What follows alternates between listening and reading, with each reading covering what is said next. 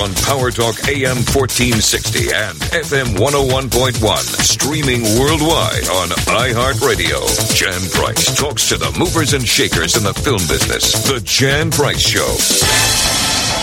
This is the Jan Price Show, and I am so excited today because my friend Philippe Denham is my guest today, and he's a two time Emmy Award nominee and showrunner, executive producer, and director. I was so impressed with your resume, Philippe. I was like, thank God somebody is. when I read it, I was like, wow, this is my friend who's done all these. I wish you, I wish you were handing out jobs, Jan. I wish you were handing out jobs. Well, it sounds like you've been pretty busy, even though you've been sheltering in, and you're sheltering in in Woodstock, New York. So, uh, how am. has that been? How has that been? Well, the crazy thing about being sheltered in in a, such a rural place is, you know, your life doesn't change that dramatically. You understand that life is dramatically different on the outside, but you're still in your, you know, home office looking at the trees change from, you know, winter to, to spring. And, um, and it gives you an amazing amount of time to kind of catch up on projects and development and do the research that you never have time to do. Um, and so it doesn't really change your life that much here. You just realize that when you go back to the real world, it's a completely different world. uh, But yes, okay, you pulled it out of me. I do miss happy hour twice a week in town. Yes, okay. yeah. we became happy hour buddies. Which Yes, was fun. right. Always fun.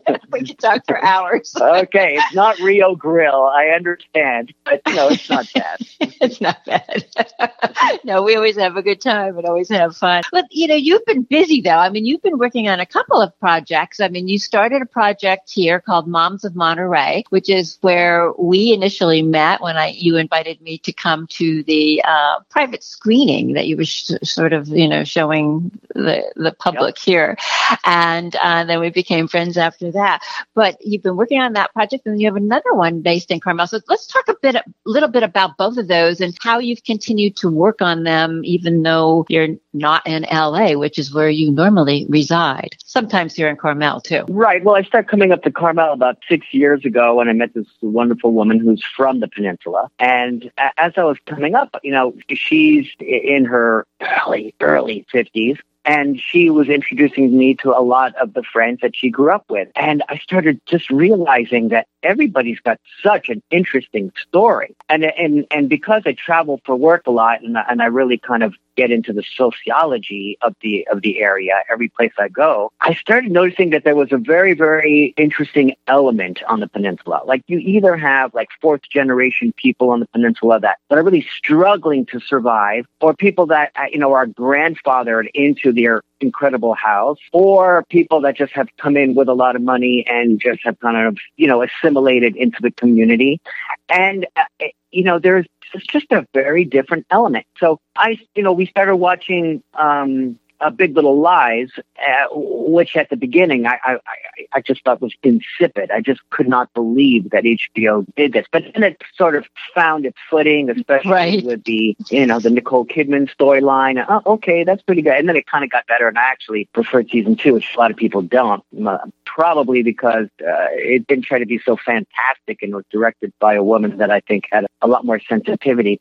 And so I started thinking, my God, you know, the stories on the peninsula are so much more interesting than the storyline here. And so I, I, I, I, I conferred with someone that I, I met, uh, a- a colleague that I met at the peninsula who runs the Monarch Film Festival. And I said, what do you think about, you know, just doing a homegrown show here? And I started living there full time last year. What do you think about doing a homegrown show, which would be kind of like a, a docu-series version of the lives, but the stories are so much more interesting. And she was like, oh my God, absolutely. I'm going to put a two-line ad in on Craigslist. And then the next morning, KSBW called me and they said, we want to do a story about you. Now, it's not the first time someone wants to do a story, but usually, usually the show is sold uh, or, you know, you have some kind of momentum. Here, I just had conceived the idea. And so I was really clear with them. I'm like, no, no, no, no. You know, I, I just conceived the idea here. This is not this is not a show that's going. This is a show I'm developing. And they were like, no, we don't care. That's fine. That's fine. And next thing you know, at 6.08 on the 6 o'clock news, Dan Green is like, local filmmaker Philippe Denham is countering Big Little Lies. Lies. I know my count, I'm countering. Uh, and then it kind of blew up from there. So we had, they put all my information on their website and uh, we had an enormous amount of submissions. Um, I asked people to put, you know, themselves on camera, meaning camera phone. That's fine. Go, go in your car, put your, your you know, push the but record button and um, and a lot of that that scared a lot of people away. But at the same time, uh, a lot of people did uh, submit, and I just saw inc- incredible story after incredible story after incredible story. And really, it, to me, Moms of Monterey is a show that kind of pulls the curtain back a little bit to what people perceive, the outside people perceive of life on the peninsula, and to what life really is like on the peninsula, and the pressures that do accompany normal life. There is definitely either a social pressure or a financial pressure to survive on the peninsula that is kind of like a dirty little secret and that no one likes to talk about. So I'm here to talk about it.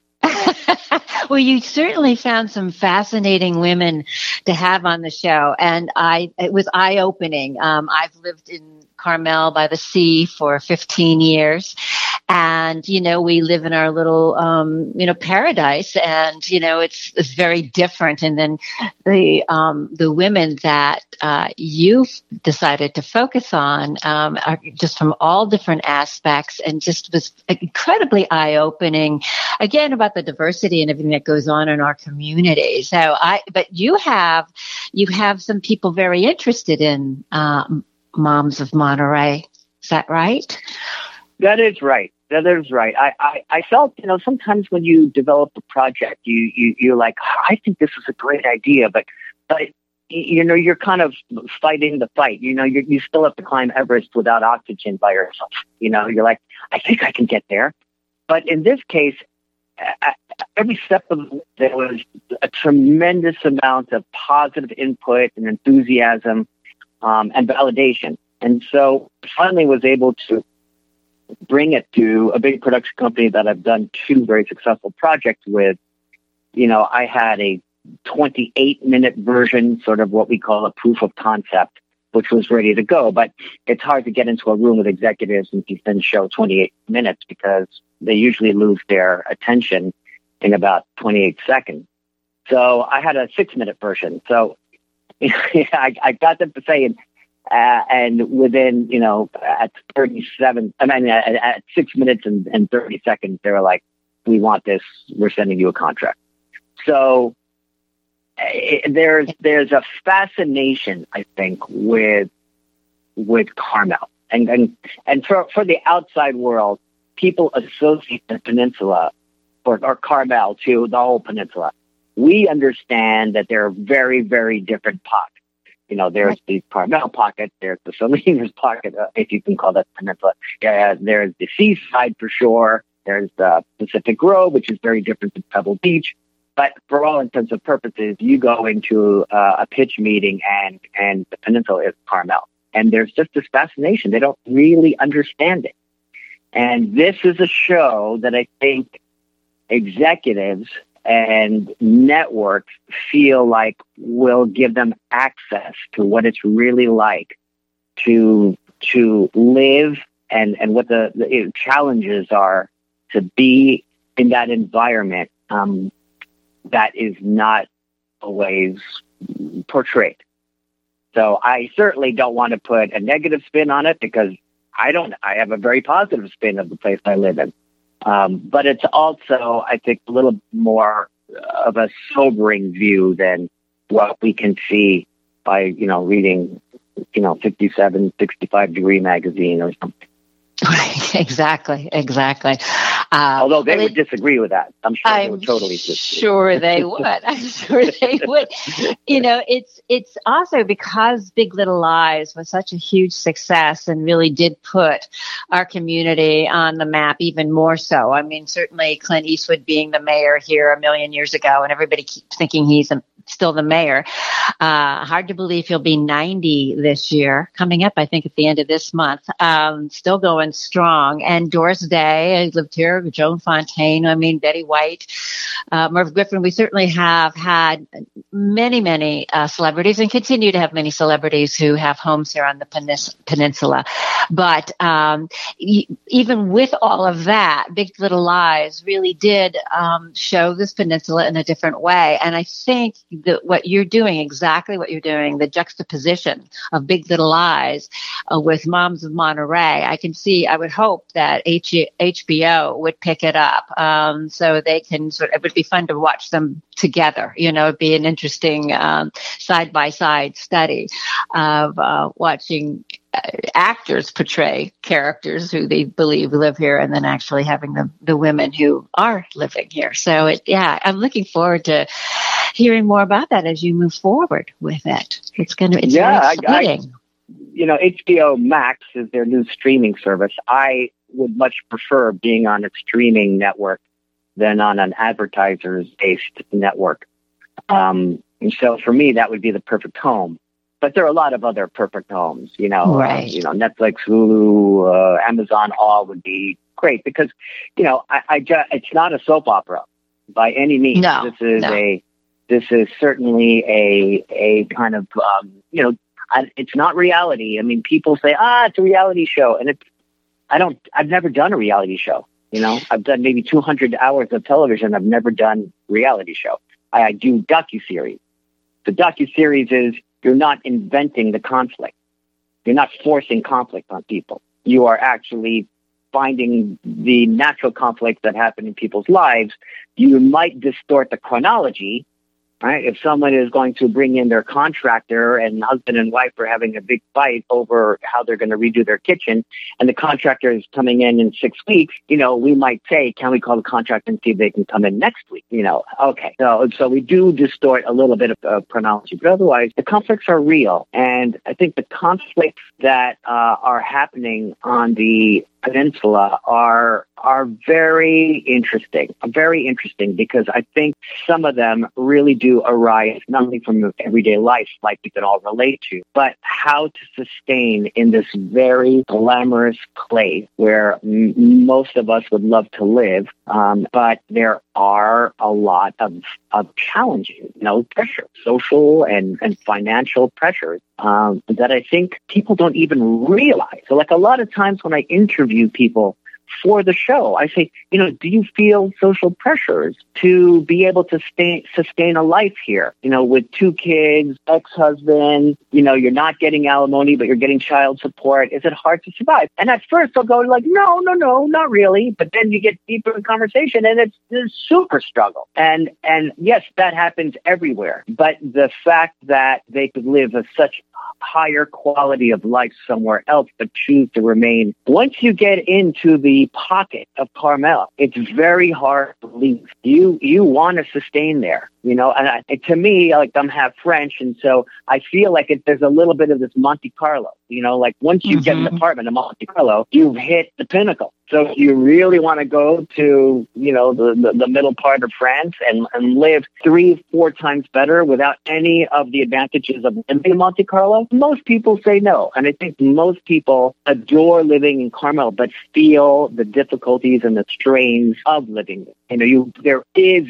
definitely a keeping up with the Joneses sentiment there. There is competition, even though people will deny it. Um, and I think it does absolutely put social pressures on it. Oh, I'm, yes. I mean, I, you're right. And I think it's true. It, it, can be true anywhere, but probably even more so here. Uh, you know, again, because it, it, it's, it's, again, it's paradise. It attracts a lot of different, um, diverse people here. Well, out of this show, out of Moms of Monterey, you're creating another show about Carmel. You want to tell us a little bit about that one? Yes. Well, that, that one came out out of pitch meeting, meaning that they saw Moms of Monterey and they're like, hey, you know, we love this and we're pushing this and we want it and we're signing contracts. But, you know, we also feel like it would be so interesting to see the high end real estate market in action because as I presented, there are, I'm getting conflicting numbers, but there's something like, you know, 1,200 licensed real estate agents in the area for a precious few of the, you know, cream de la creme, creme de la creme, um, you know, real estate. So everybody is fighting for these, you know, in, incredibly valuable properties and try to hit that home run. And there's only very few people that actually have positioned themselves so they they do get those listings. And to see them trying to get the listings, what kind of houses they are, and what kind of clientele it brings in, uh, and uh, and the competition between agents. Um, you know, I was asked to, if I would, you know, they, they were very polite. Like, you know, they know I'm a little bit highbrow and they're like, hey, you know, if, if you don't want to pursue this because it's real estate, a real estate show, we totally understand. And I'm like, oh, no, no, no, no. If it's not cheesy and it's not a reality show and we can really cover what normally is not covered in real estate shows, I would be as interested in this as anything. You know, as a as a sort of documentarian, whether I'm doing Alaska fishing or headhunters in Borneo, you know, you kind of part of your job is to learn about the subject and and find the interesting aspects of that subject. So most people, you know, can look at why you do a documentary or why you do a documentary series and say, well, why'd you do that? You don't know anything about that. Well, you know, part of the challenge is to be a good researcher. And the more I started researching the dynamic of high end real estate in Carmel, once again, the more I saw how fascinating and how, you know, cutthroat and how competitive it is. And that is interesting. So as long as I keep it away from, you know, the cheesy reality shows, you know, I'm in. I, I do think it's interesting. It, what's the name of that? Hard one of these houses. well, what's the name? What's the name of this show? Uh, well, right now it's called Exclusively Carmel. Well, when, when you do a pitch, you have to give it a title that you know people executives go, oh. Most of the time, it doesn't wind up to be the it doesn't wind up being the title that the network will will uh, approve. But you know, you don't want to be too clever. You don't want to be too uh, mysterious. You kind of want to lay it out as, you know, this is a show about. If I put exclusively Carmel, Carmel, and I know that executives are like, ooh, you know, when they're interested in something, they call it space. Oh, we want to be in that space. Oh, they want to be That's in that how space. they say it. They mm-hmm. want to be in the space. You know, like like uh, we're going in a, in a, different direction. Different direction means, buddy, we don't like you. You know, so you have to kind of understand the lexicon of euphemisms. And so um, they want to be in the Carmel space. And so when you put Carmel in the subject, it tends to work. Now, it's always very suspicious to me that uh, Big Little Lies, and I'm sure there's an easy answer to this, but Big Little Lies never mention the word Carmel. You know, it, they call themselves the Monterey Five, and it's always they're going into Monterey, but yet they're depicting like the highest end Carmel lifestyle. So there's got to be some kind of legal thing um, that that took place because it was just suspicious. But I said, screw it, man. It's called exclusively Carmel until they say you exclusively cannot use that name.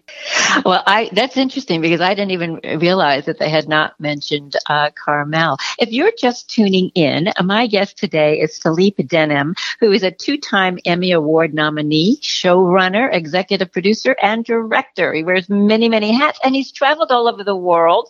You've worked with National Geographic, Discovery Channel, History Channel, Disney Channel. Um, you and, and you are a um, film and acting professor at USC School of Cinema. And you also have your own theater here. You have the Academy of Cinema Arts in Carmel. And so you've got, you wear many, many hats and you've traveled all over the world, you know, Alaska's uh, North Slope, the jungles of the Amazon, the Sahara Desert, desert, wartime Afghanistan. You, you've literally have gone to all four corners of the world. For you, um, what has been the most challenging part of do, you know traveling all over the world and doing these various types of you've done um, narrative film there, documentaries, uh, all kinds of different kinds of um, film projects. What's been the most difficult for you? You know, I, I get asked that question a lot. Now, certainly when you're on the north slope of Alaska, in minus 35 degree weather mm-hmm. and you know you have to put in a 12 hour day uh, and you're searching for polar bear and the wind is hitting and cutting into you and you're hoping that the equipment stays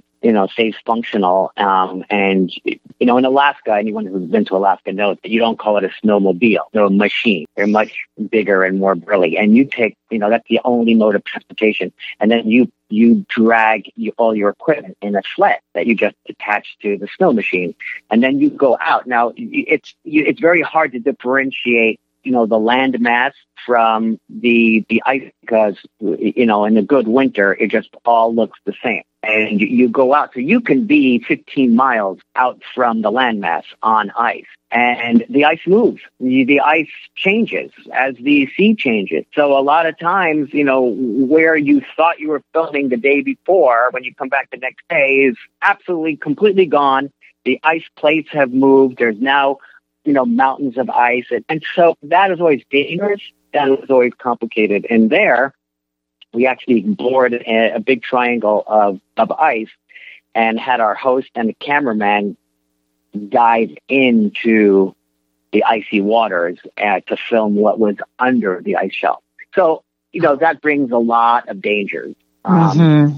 But the, for me personally, probably the most difficult time was doing a narrative film in Kabul, Afghanistan during the runoff elections of 2008 um, in Dari, which is their language, um, with Afghan actors and um, trying to stay under the radar of the Taliban.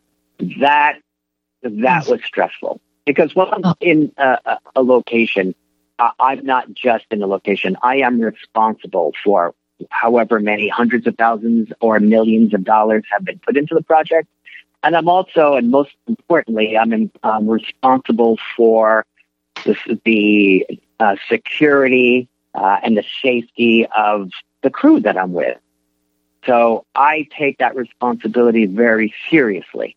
And, you know, you have to kind of push the limits in a lot of the shows that I do, whether it's, you know, some of the most venomous snakes in the world or, or catching a, a an alligator, a cro- sorry, crocodile uh, in uh, in Australia at four o'clock in the morning. Like all of those things are extremely, you know, planned risks you, you, you, you try to, you know, have really entertaining TV. So you go a little closer, you, you take more risk, but at the same time, they have to be, they have to be incredibly calculated risk. And, you know, there's no other person that falls on other than me as a showrunner. So that is, that is stressful. And certainly never knowing whether a bomb was going to go off, whether we would be found out in Kabul, Afghanistan was the most stressful. Like we could be filming, we be filming in the street and we would you know, someone who's, who's local there would say, oh, you know, there's a little restaurant there we could eat. And they would go in and ask the owner, the owner would come out and it was like, please, please come, come to my restaurant, come. And we're like, oh, nice, okay. and then we follow them, please follow me. And we all go in and we're looking like, oh, this is nice. And then we follow him and we kind of zigzag through all the tables. And then next thing you know, you know, there's someone sitting alone at a table and their cell phone pops out. They're staring at us and beep, beep, beep, they're dialing. And you're like, and then we follow the owner and we go through the kitchen and we're waving to the kitchen help. We're like, hello, hello, where are we going? And then you go out out the back door, and then there's three people quickly setting up tables in the back in the garden so no one else can see that a bunch of Westerners are eating in his restaurant. Wow, what's and, amazing. And so while you're there and you're eating, you're like, okay, you know, like, I thought you would sit inside and try to feel a little bit more local. Um, we're in the back, basically, but um, you know, some people refuse to sit with their back to the door. They always try to sit with their eyes facing the door, um, and um, you're kind of wondering that guy who flipped his phone, who's he calling? And so then when you leave the restaurant, you kind of look left and right. When you go back into your cars. You kind of do a little check to make sure that nothing was attached to your car. You might even get on the all fours and kind of peek underneath to make sure everything's safe. So that was the most stressful. And we I can imagine. Uh, I can imagine. Unfortunately, I could talk to you for hours and we'll have to have you back on the show, but our time is up, unfortunately, today. So thank you so much for uh, being on the show. It's always a pleasure talking with you, and we'll definitely have you back on the show. Were such a lovely host, Jan. Thank you, Philippe. To be back. Great. I'd love to have you back. Please go to the Jan Price Show on Facebook and like the show. Um, also follow us on Instagram and Twitter at the Jan Price Show and tell a friend about the show. And you can subscribe to our podcast on the iHeart Podcast Network. Thank you for listening. On Power Talk AM 1460 and FM 101.1. Streaming worldwide on iHeartRadio. Jan Price talks to the movers and shakers in the film business. The Jan Price Show.